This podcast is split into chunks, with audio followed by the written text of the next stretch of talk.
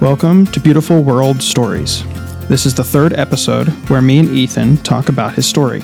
We t- get some updates from him about it and also talk about how writing backstories for everything affects his writing style. I hope you all enjoy.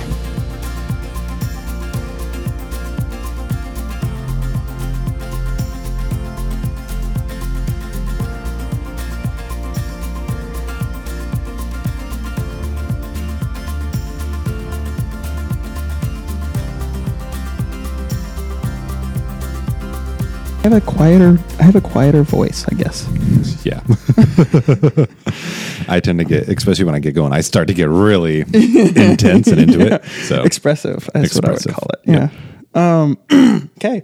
Well, I guess this is going to be the start of the podcast. we even made it. Welcome again.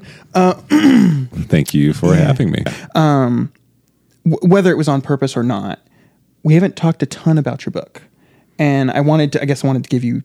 I wanted to give Yeah, more yeah, of an yeah. opportunity to. Yeah, I do think um, a lot of the content's getting to the point. Well, let me start off with I actually wrote something Whoa. a couple weeks ago. I know.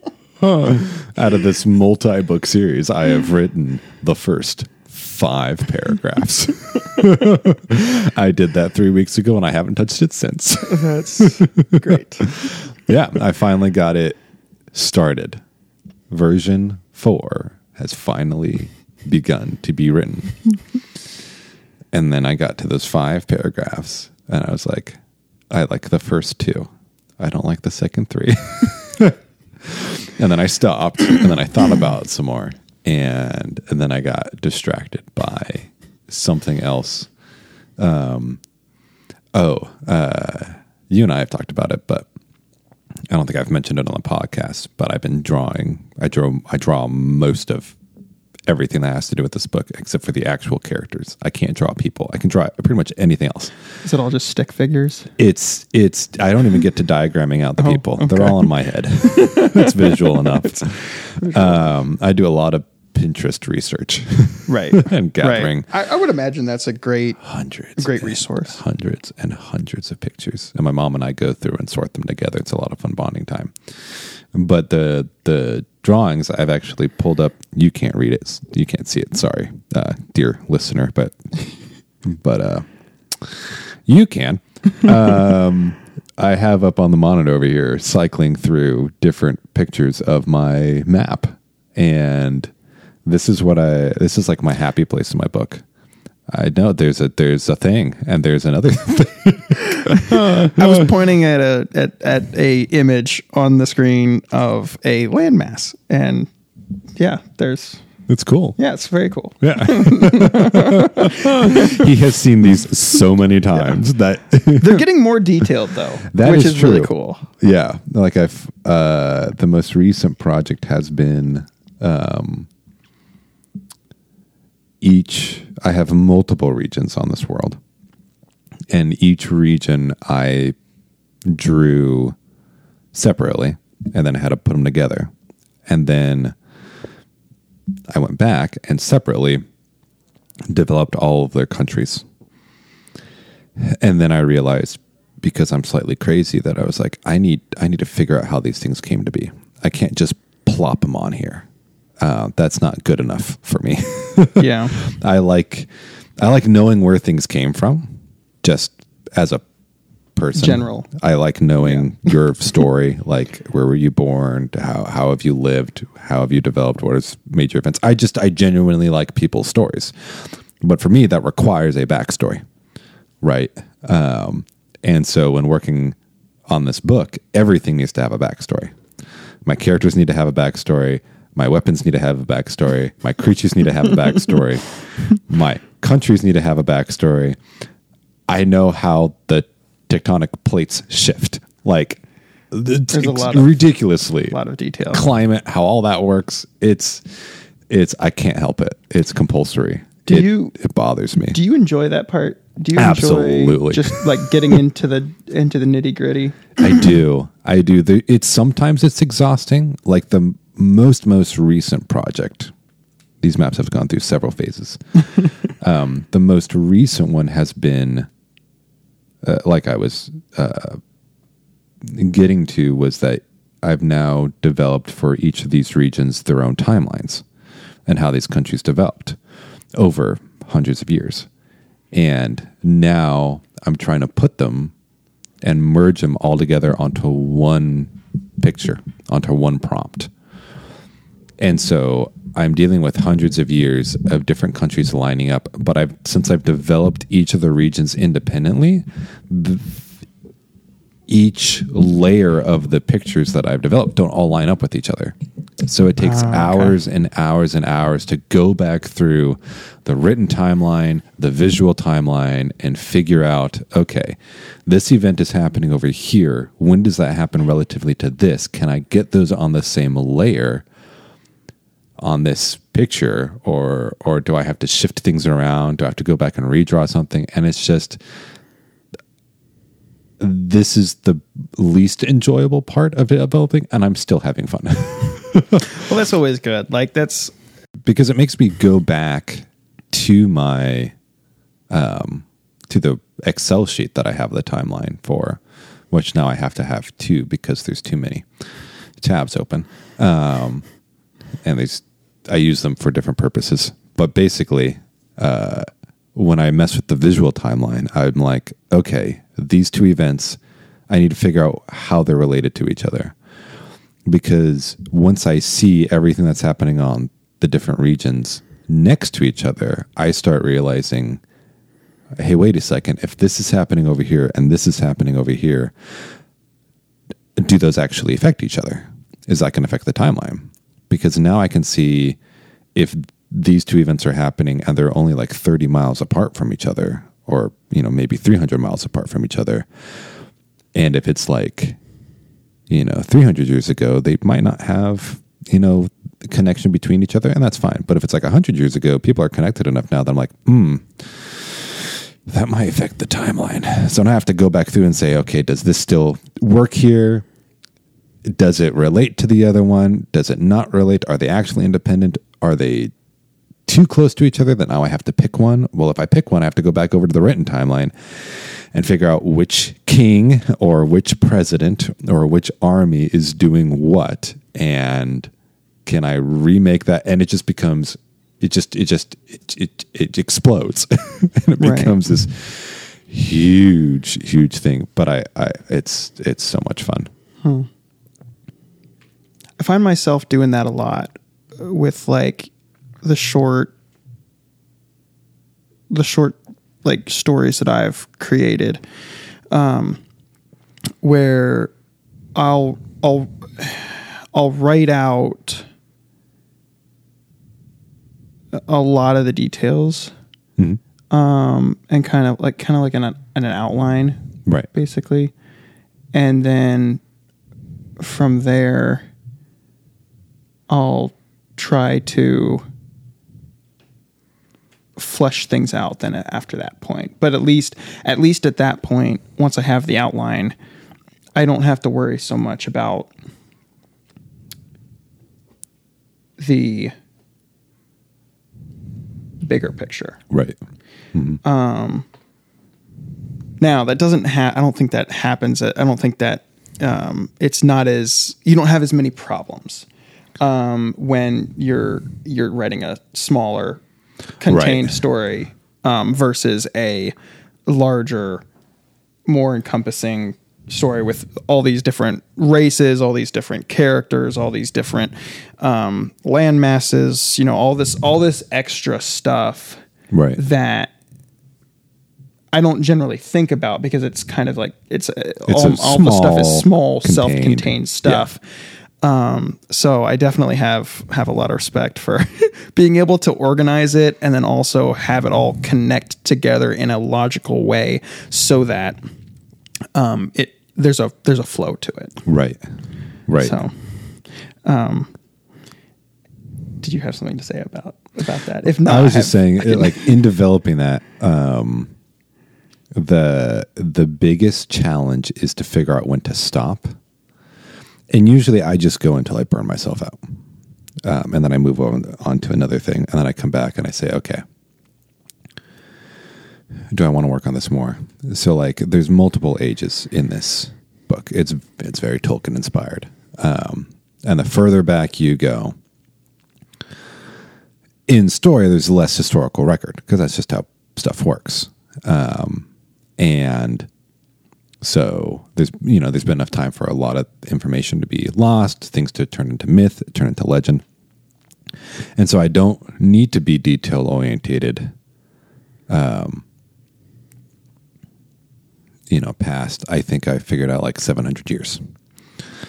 And I have been very, very, very detail orientated past that 700 year mark. There is one region, there's one country that I have since 714 before the start of the story, um, BC, but not C. He's not. He's not a Jesus figure. But anyways, um, before my main character, um, there's 700 years of this country that I have probably 70% of that time period written down almost year by year. Oh wow. So there's like I may like skip 2 or 3 years here and there, but most of that has been documented. Um and I don't know if I necessarily needed to. I'm sure somebody else could have done it differently. Um, but um, I wanted to. But for the story purposes, past that point, not a lot of the events have ramifications for the present day. They're kind of there, they create context, and I can just say, yeah, like 900 something years ago, this thing happened. If they go to a city that was has some major historical point, a library or something. Yeah, exactly. Um, like this was founded this many years ago, and I don't need to explain why, when, where, how. Right. Um, but I know generality, the generalizations, um, so that as I'm writing, I can at least when I pull up something, I can keep track and say, nah, that probably wouldn't happen, or it would happen maybe this way because this is generally the flavor of this age even though I don't have the chronology na- nailed down, except for big major events. Um, I construct and you know they're all legends. But on the flip side of that, if I do go back and start um, developing something for the fun of it, or something on my visual timeline doesn't quite make sense to me, and I need to write out I need to make up characters and write out whatever kind of what was going on or what was in my head. Um, I have found that there's um, a couple of different um, legends, is what I call them, um, and figures that happened in this timeline that actually unintentionally lined up with something that will happen in my book. And so I've been able to kind of stumble upon really cool characters and I'm like, oh, this character that lived at this time period might actually inspire this other character to do something. Um, and it's just it's it's fun to walk into that and discover that. And so I've developed many different stories throughout my life. This is the most recent one. I I would say that this is the third major story that I've worked on or written. There's one that I did back um, before I was a Christian in public school, and then developed it a little bit after I was a Christian. Then there was one that I worked on in college. There's one I've been working on now. And the one that I worked on in college was the most developed one before this one. This is the one with the eight and a half by 11 foot map that I drew mm-hmm. that I have to figure out somewhere to put in my house. Um, I found that when I worked on the backstory, I stopped having fun and it became too much. Um, there were other dynamics in the story that I identified years later that were helping that. Um, I wanted to put more stronger, like, I wanted to put a Christian storyline in it. Like, I wanted this to be like, I think it was, I had written um, a Noah narrative, a Moses narrative and then a I'm sorry, an Abraham narrative and then a Davidic narrative for this made up fantasy world. And the more I did that, the more stressful it became because the more I had to be super careful of my theology, how I depicted God, where does Jesus come into the mix of these things. And it got to the point where um, when I started working on the backstory, I had to be then careful. Um, is this going to accidentally mess with something from the Bible that I'm not intentional about? Is there going to be a theme that's going to be in there? Am I going to be able to communicate this effectively? Um, they're going to have different stumbling blocks, and I and I also started to understand how unique the experiences to you know the people of the Bible were to them, and it just became a burden. And when I transferred over to this, there's still going to be Christian themes, but it's not going to be the Bible 2.0. And I found that I've allowed myself to cycle through parts of this book. Like I will go and I will work on characters for a while. If I get burned out on the characters or if I get frustrated with something that one of my characters and I can't quite figure it out, I'll go and I'll work on my maps. Or I'll go and I'll work, work on my my legends. Um, or I'll try to develop some a new creature. Um, let's throw in a giant floating jellyfish or something, um, or a sneezing sheep. um, or what would castles look like in this time period? Would they even have castles? Um, all those different kinds of questions, so that I can keep flowing into the next idea and not overwhelm myself because I want it to be fun. And when it stops being fun, then I'm going to stop working on it because it's not my job. Um, I don't want it to be necessarily become work, even if I'm sitting there at one o'clock in the morning sometimes and just, you know, hitting something with a hammer because I'm like, I'm in the headspace. I've got to figure this out. This is this is important. Um, and uh, most of the time, I'll figure it out enough. And then, like the other day, like I was talking to you about, I was swimming in, in the pool and um, I was just, a, uh, you know, enjoying the water and thinking about how, uh, you know, I was just messing around and pretending to be a kid again, you know, doing some kung fu moves. And mm-hmm. um, I started thinking about, you know, I have an elemental magic system that, you know, kind of sort of depends on movement. And I was just thinking about how the water starts flowing around whenever you move your body. And, you know, I wasn't even thinking about my book, wasn't planning on my book. And then all of a sudden, boop, boop, boop. Hey, what if you did this for your magic system? And that new thought suddenly shifted my magic system from the point where I thought, this is really close to other people's ideas, and that's fine it's different enough that no one's going to necessarily be bad at mad at me.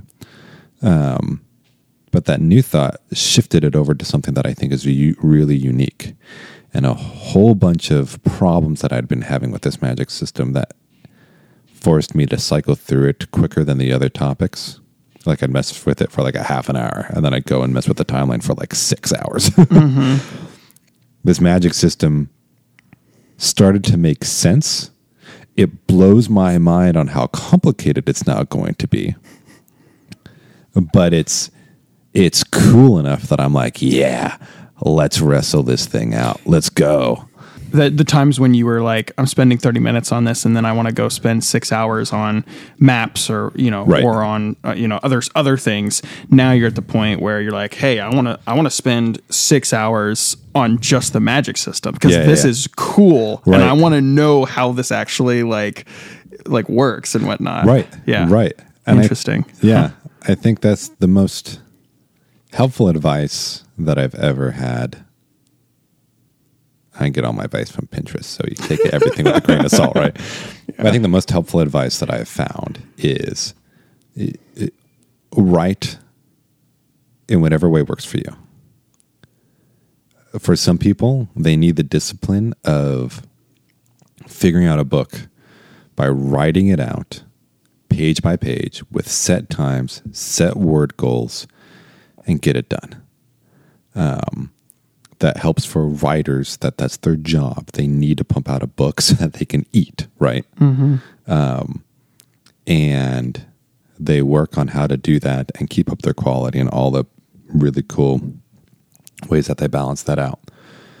And then some people, like Brandon Sanderson, takes you know a scientific approach. Let me spend some time doing diagrams, writing this out. Um, I just watched a, a video on um, Christopher no- Nolan on his mathematical approach to writing stories for his uh, movies and how he spends a lot of time before production starts diagramming, drawing, mapping it out, and then he goes into it. And um, for me, I take a cyclical approach that sometimes I'll write a little bit and then I'll go on work on something from book seven. And then I'll maybe I'll work over to to my monsters from like book six. Um, I, have a big enough series that I can do that with. Um, I would not. I I never have ever worked on a book as a single volume before moving on to the second one or the third one, or even asking that question: Is there going to be a second one, or a third one? There has always been at least a trilogy and a prequel in every single book that I've done because I need that much room to be able to have a big enough playground of refinement and idea and space so that it, it's like when you need a giant workshop with all these different woodworking tools and all of these different tables and desks and types of wood. And you're messing with all of them as you're trying to figure out how to build this table or, or whatever project you're working on. And there's stuff, there's bits and pieces, drawings everywhere. Um, chisels are, are laying around. You're trying not to, you're, you're brushing up sawdust yet again. All so that you can figure out um, a beautiful coaster, right? So two inches by three inches, right? Really small little thing.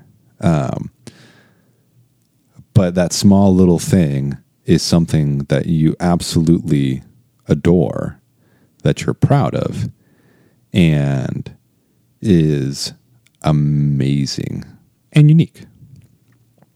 Um, it's not just something you, you picked up at, um, you know, Walmart that's going to look like a hundred other different ones, right? Right.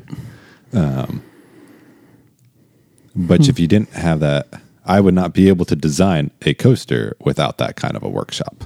Yeah. That's just how I work. It's interesting. Um, so I was watching, um, like I was telling you, I was watching a YouTube video um, uh, of Brandon uh, Sanderson giving a lecture about just creative writing, just creative writing in general. Yeah. And um, I, I'll post, I'll put up, I'll put the the video YouTube video in the description link, but um, in this particular video, he was talking about how um, there are two distinct types of writers, um, and uh, the first the first type of writer is called a gardener or discovery discovery writer. Um, and then the second type is called the architect or the outline wri- writer and they're they're two ends of a spectrum Right. um, of writing. You have your your discovery discovery writer gardener who doesn't really use an outline. They just sit down at a page and just start writing. Yeah. And they will just continue to write and it's all in their head and they just, you know, just start out just they go they outline as they write Right. is basically the Right. the thing. And then the outliner is is the exact opposite. They sit down and they like they're like, okay, so you know, section one is going to be, um, uh, you know, the introduction of the whole story, and then you know, section two is going to be the mi- middle of the story, and then you Right. know, third section is going to be the you know, and they have all these subpoints and points and whatnot outlined, and obviously there's varying degrees of um, those two types. There's varying, um, you know, um, varying differences in how people use both of those things. Right. The funny thing is that the outliner still technically at the end of the day is a discovery writer because Right. even after they have made the outline, they're still going in and writing, you know, Oh, yeah. discovering the right. actual How does this person right. say this? it's just a thing, little bit more What structured. color is this tree? Right. right. Um, so that was my question. What what kind of writer are you? Yes. if my preamble is anything, I am I am a combination of both. Which do you which do you think you lean more towards though? It de- it depends. And here here's why. So, version 2, okay? Okay. Um For a review for the people that are are new or have been listening for a while. I'm on version 4. There was a version 0. So I'm on my fifth version. Um, but version zero was not a book. It wasn't a book form. That's why it's version zero. But the story has been through five renditions. right. The second version, I actually wrote down the first book in its entirety 24,000 words or something. Okay. I think it was 25 chapters. I love it. It's not necessarily the best in the world, but I'm like, oh, I love it. Every time I go back and read it, there's so much cringe and yet so much beauty in it. And the one of the things I love about it is that 90% of it was discovery writing. Because I had I think the series was only going to be 5 books at this point. And this first I started writing that first book. The story that happens in that first book was only supposed to be 5 chapters. So my 5 chapters that I went in to write mm-hmm. became 27 or something. Oh my word. Um, and version one, that same equivalent of space, was supposed to be a short prologue. So, and in version zero, it didn't even exist. right. Um, but so in version one, I have a prologue that then I go into version two to write as a five chapter introduction that ends up being 25 pages. and in version four, that same story, that content, is now at least two books, possibly three. Has expanded. It is so expanded. um, and the the timeline keeps getting longer and longer and longer. And um, because when I sit down to write, it's um, you've seen me do these like when I plan out my days. I think I think you and I have talked about where I will schedule things and that's not how the day goes. Right. right. then I'll be like, hey, I'm going to do these four things today. And then I sit down and somebody calls me. or, you know, and something else comes up. That's just how I, I work. So when I, Just how life works. just how life works. So I thoroughly enjoy writing backstories on everything because I want the biggest context possible to um It influences. It influences your Yeah. your story, like what you're writing, right? Yeah, yeah, yeah, yeah. I think um I think the point that I'm trying to make is I develop so that the plot is as consistent as possible in its giant mile markers that I have to get to. Who dies, who doesn't die? Um, where are their battles? At what time period do they get to this country? Um, and I I need to know the grander context of that to give the world as much living material to work with so that when I sit down at the page, I can go through and decide what I want to keep and what I don't. Because there have been people that have shown up as I'm writing that I've just walked in and said, Hey, I'm going to be part of this now. And I'm just like, I love you and I will die for you. You're in. You are now my new main character. Sorry, old main character. This guy's awesome. Or this girl is fantastic. I've done that so many times where I, one of my main characters was supposed to go on this journey um, with everybody else and the more that I wrote, I wrote him in this version two, and then I wrote his backstory in version three. And now that I'm approaching what his role is in version four, he's not. Um, he's now somewhere completely different. Um, he's in the same starting point, but he's not going to go on this journey with my main character anymore. He doesn't have the same relationship or role with that character. Um, and I wouldn't have known that without the backstory. So that's all of your outlining that I've done. Um, but then I wouldn't have known who he was until I started writing and discovered all of his quirks. Like one of the things that he loves, he loves trees because he lives in the north and hasn't seen a a tree for like 20 something years. So he's fascinated by them. He loves the greenhouses that are are in the city. Um, I wouldn't have known that if I started writing. You can't plan that when you're when you're outlining, right? Um, I've had his his his buddy is now going to go on the adventure because his character, as I I didn't plan him to be involved in anything. He was just somebody that he was talking to at the very beginning of the book in the prologue. Suddenly is now the type of character that my main character needs to go along with him.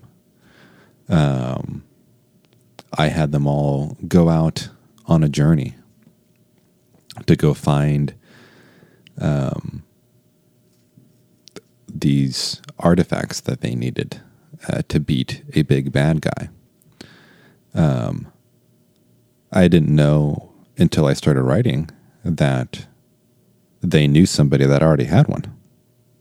I didn't know that until I walk around and they and I get myself into a situation. I think, oh, well, where did that come from?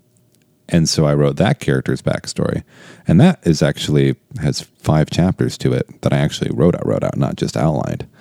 Um, and when I did that, I discovered that he has a wife, that he knew these people, that he knew this other person that are going to pop up in the main story. Some that already exist, some that didn't exist, and I've fallen in love with every single one of them, and I can't let go of them. So all of a sudden, it's like, uh, cool. and so it's like I love having as big of an outline and as much detail as possible because I just love knowing where things come from, and I am perfectly comfortable with that not popping up in the book if it's not necessary, or Right. if it's like, or if it is um, doing something like like Tolkien. Like he's not gonna Tolkien did this really interesting thing that I'm trying to figure out if what I want to do it in my book or not. Is that he wrote all these songs, which is like the coolest thing. I can't write music at all. Not my skill. I can do poetry, but all my is is free verse, postmodern stuff. Um, none of it rhymes. That's a lot of work. But Tolkien has that method of he brings in stories from the first age when the elves are all doing their thing and defeating Morgoth and, and all that. And Numenor and all the stuff that happens in the Silmarillion he has in the Lord of the Rings, but he has it as poetry, as these songs, which is a brilliant idea in terms of storytelling because it's not a flashback. It's not an aside where you're going to have a whole chapter that's let's explain Beren and Luthien, if that's how you pronounce their names. Um, so, because that would bog down the story. Um, if you told it in the same manner, right? And so instead, he has it as a song. And so you can like you can read through a song pretty quickly. It's a really short condensed version. It's very, you know, it's poetic. And some people like that, some people don't.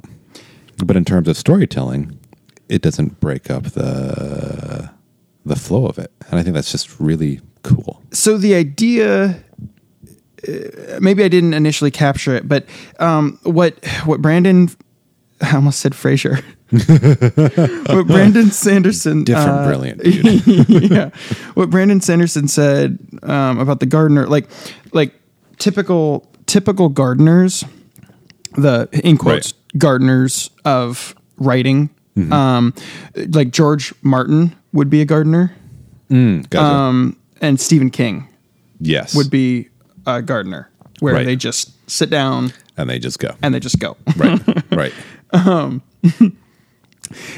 he was saying how uh, Brandon was saying how um, if for a gardener, if you have an if you have an outline and you really work hard on it, your brain almost feels like you've already written the story if you have a good outline because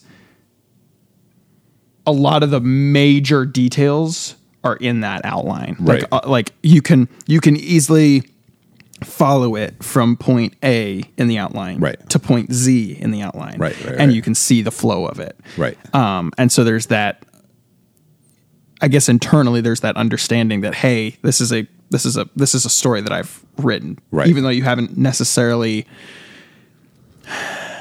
Typed it out yet. told yeah Yeah. Yeah. yeah so um, that was that was really cool. Yeah. the other thing that was really interesting uh, so there was a there was a question that was asked in this lecture lecture um, about how you keep your readers interested. Um, and this yeah and it was good. Yeah, it yeah, was yeah, so the so yeah so the question was how do you keep your readers interested in your story and the and and that that question was asked in a uh, section of the lecture where they were talking about uh, uh, uh, promise progress and payoff which are the three uh, Yeah, the yeah. three Okay. p's of storytelling Hey, there you go. it sounds like he's a very organized and outlined Oh, person. yeah.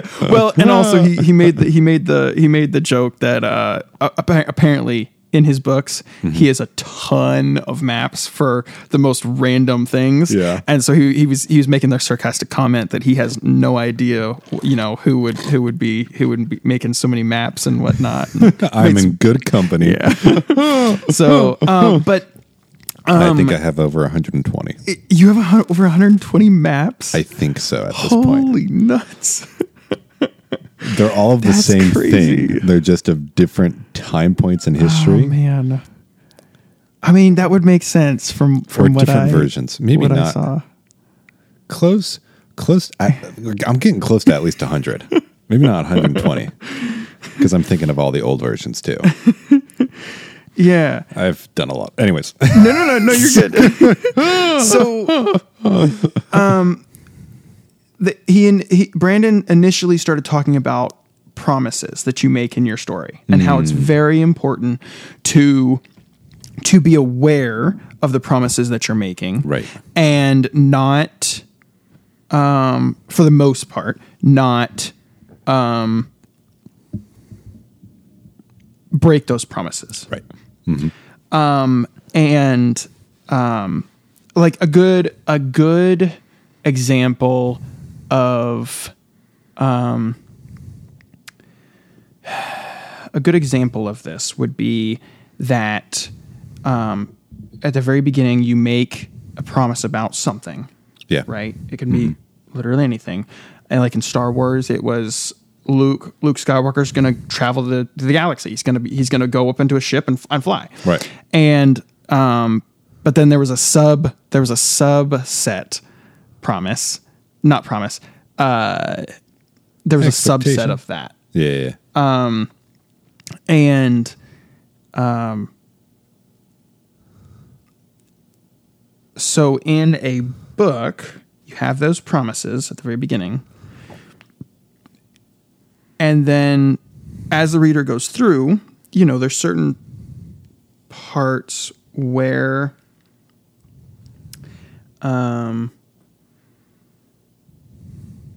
that promise is being fulfilled and that Right. that that the the promise being fulfilled part is known as the as progress in right. in the promise progress and payoff part um, or points there's a lot of p's in this um, and if you are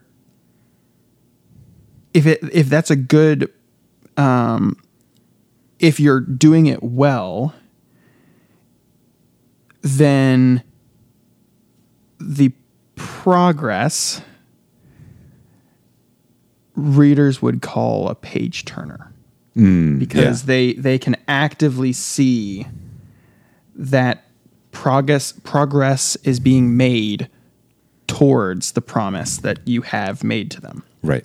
and so it was just very cool um, to hear about that connection that's made between those two progress and and um, a promise or promises and um, how they're connected together Right. Yeah it's just very i haven't gotten to the payoff yet so that that's gonna have to be you know two So- episodes from now or an episode from now you know I was talking to our buddy Noah the other day about this exact thing. were you really that's because I was ranting about Naruto. so sp- heavy, heavy spoilers. If you don't, if you're watching Naruto, or if you if you don't want to know how it ends, skip a little bit ahead because I'm going to heavily spoil it. Hello, listeners. This is Future Josh here. He definitely spoiled a lot. Uh, so much so that I don't even need to watch the show anymore. Uh, if you'd like to continue watching, though, without knowing the complete and total emotional train wreck that you are about to get yourself into, keep listening. Otherwise, skip ahead to 48 minutes and 15 seconds. Thanks. So Naruto has this character from almost the very beginning that's always been there, and his name is Madara. He's the charge. Uh, he was the founder of this clan called the Uchiha clan. Naruto's best friend Sasuke is from the Uchiha clan.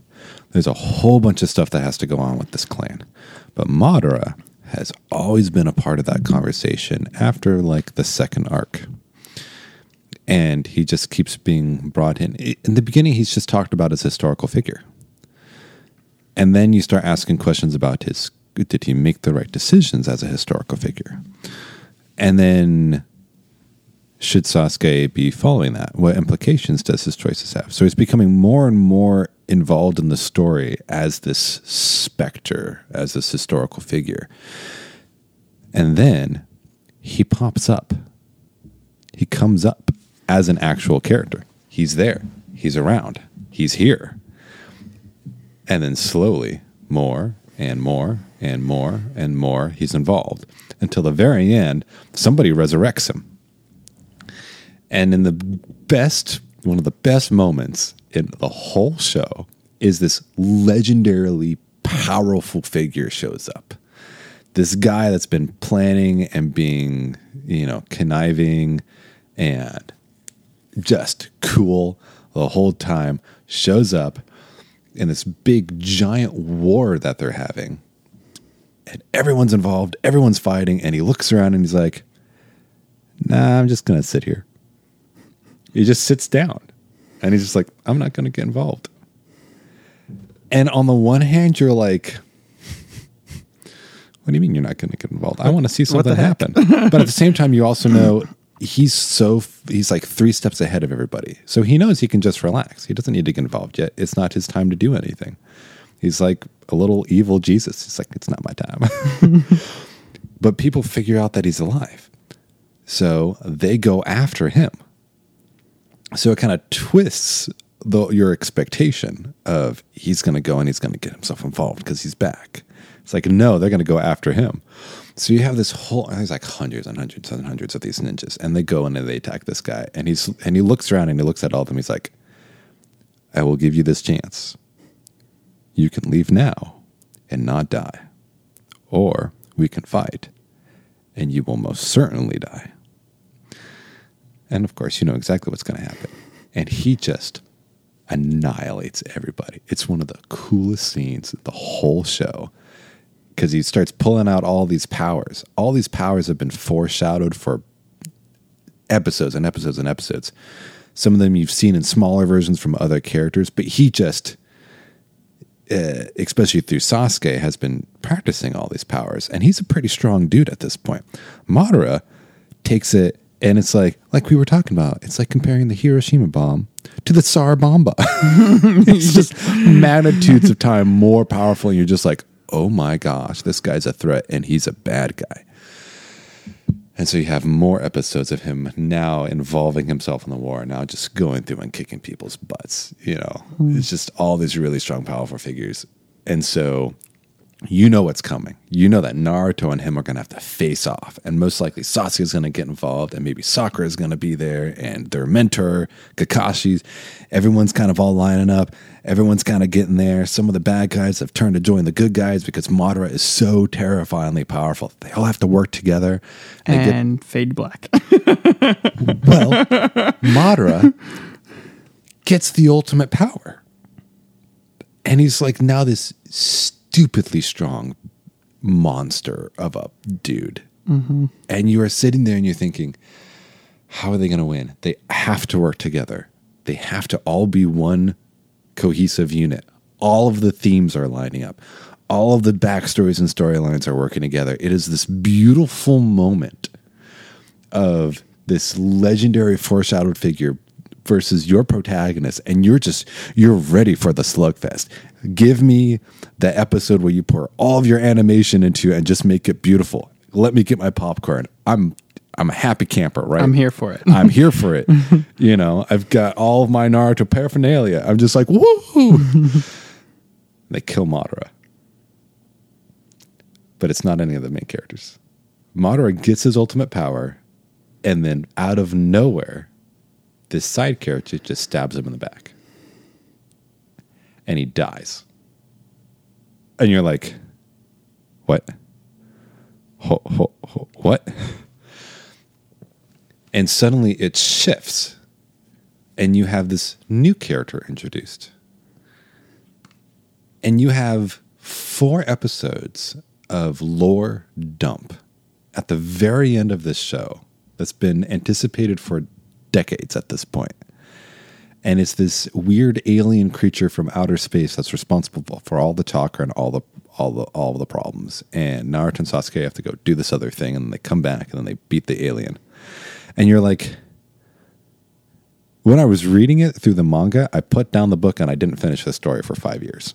I couldn't do it because I was so upset that everything that this guy had been setting up for, he suddenly undermined with not something that was anticipated. There wasn't it wasn't a twist ending in the sense of like, oh, the real villain was Naruto all along, or something still stupid.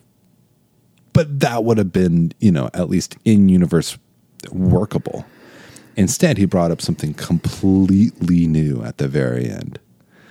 At least when J.K. Rowling did kind of the same thing with the Deathly Hallows, she already had them existing in the books throughout the whole time so that when Harry and Ron and Hermione start interacting with them in the last last book it's not completely out of left field though you're kind of thinking if he was hunting the horcruxes why did he need to go find the elder wand? Why was why did we need another kryptonite if we already had another one set up that had a right. lot more lore thing? Right. But she did it better than this one. So well, there, there again is that uh, you know there was a promise that was made throughout, and I'm mm-hmm. I don't know about. I have never watched, nor probably will ever. But never say never. My, uh, never say never. I have a Sparks Notes version. have ever seen the Nar- Nar- Naruto. Naruto, however you say it. Um, I butchered it, and uh, it's fine. It's Japanese. and uh, so I've never seen it, but have probably been promising that or making that promise throughout a few seasons, if not all of them. yeah. And then they just took that away and was like, nope, never mind. I can't figure out a way for them to beat him. Right. So I'll kill him off in a different manner and give him a more easier villain to fight. And you're like, no, do the hard work and Yeah. figure it out. So we'll have to we'll have to uh, we'll have to talk about more of this later. But to kind of wrap everything up, there was a Brandon Sanderson was talking about this specific thing and how, especially with that page turner thing, um, people know when people can tell people can call you out on like can can tell like when you're BSing them right. Uh-huh. and um and he he had an example of you know in his in one of his books some some of his characters had to go from point A um and uh, they were at point A and the characters themselves said hey we need to go to point B but Brandon knew well actually they technically need to go to point C and so, you know, they started on their journey and then, you know, at some point got rediverted down to point C. Right. And when he when he had a test read done of Mm-hmm. His that beta reads, section, yeah. beta reads, um, there were uh, almost every single person who read that part said that that was their least favorite part in the book. And it was because he had made a promise Right. and he never like he had made a promise that the characters were to go were going to go to point B. Right. Right? Even though they technically needed to go to point C. Right. And so when the characters got rediverted to point C, people were waiting For for point. point B, because they thought that point B was still the main goal. Right. Even though point C was the actual main goal. Right. Right. Right. And so there's that there's that example of a promise that was made previously that what was unintentionally not kept Right. and how it messes with readers Yep. Um and and the flow of the flow of of of your story. So Right. yeah, it, it was very cool. It was very cool to to see have that example and to kind of like I- like I- like I said again, make those make those connections with how how just how important making promises because I, I really hadn't ever thought about it like Yeah. that like making Yeah. promises in your in your stories and not fulfilling them Right. Um. so yeah Yeah.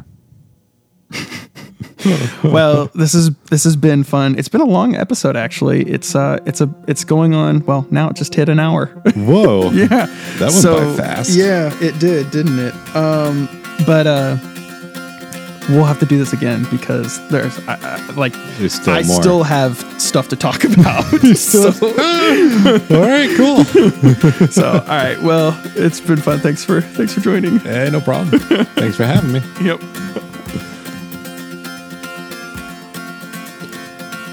Well, listeners, that's it for episode three. Thanks for listening. Um, like all good episodes, they have to come to an end, but thankfully, this podcast doesn't. We will be back with episode four, where I will be talking with Noah, one of my other friends, um, about his story and some other interesting um, creative story uh, settings, systems, characters, all that good stuff. So uh, feel free to tune in um, to episode four.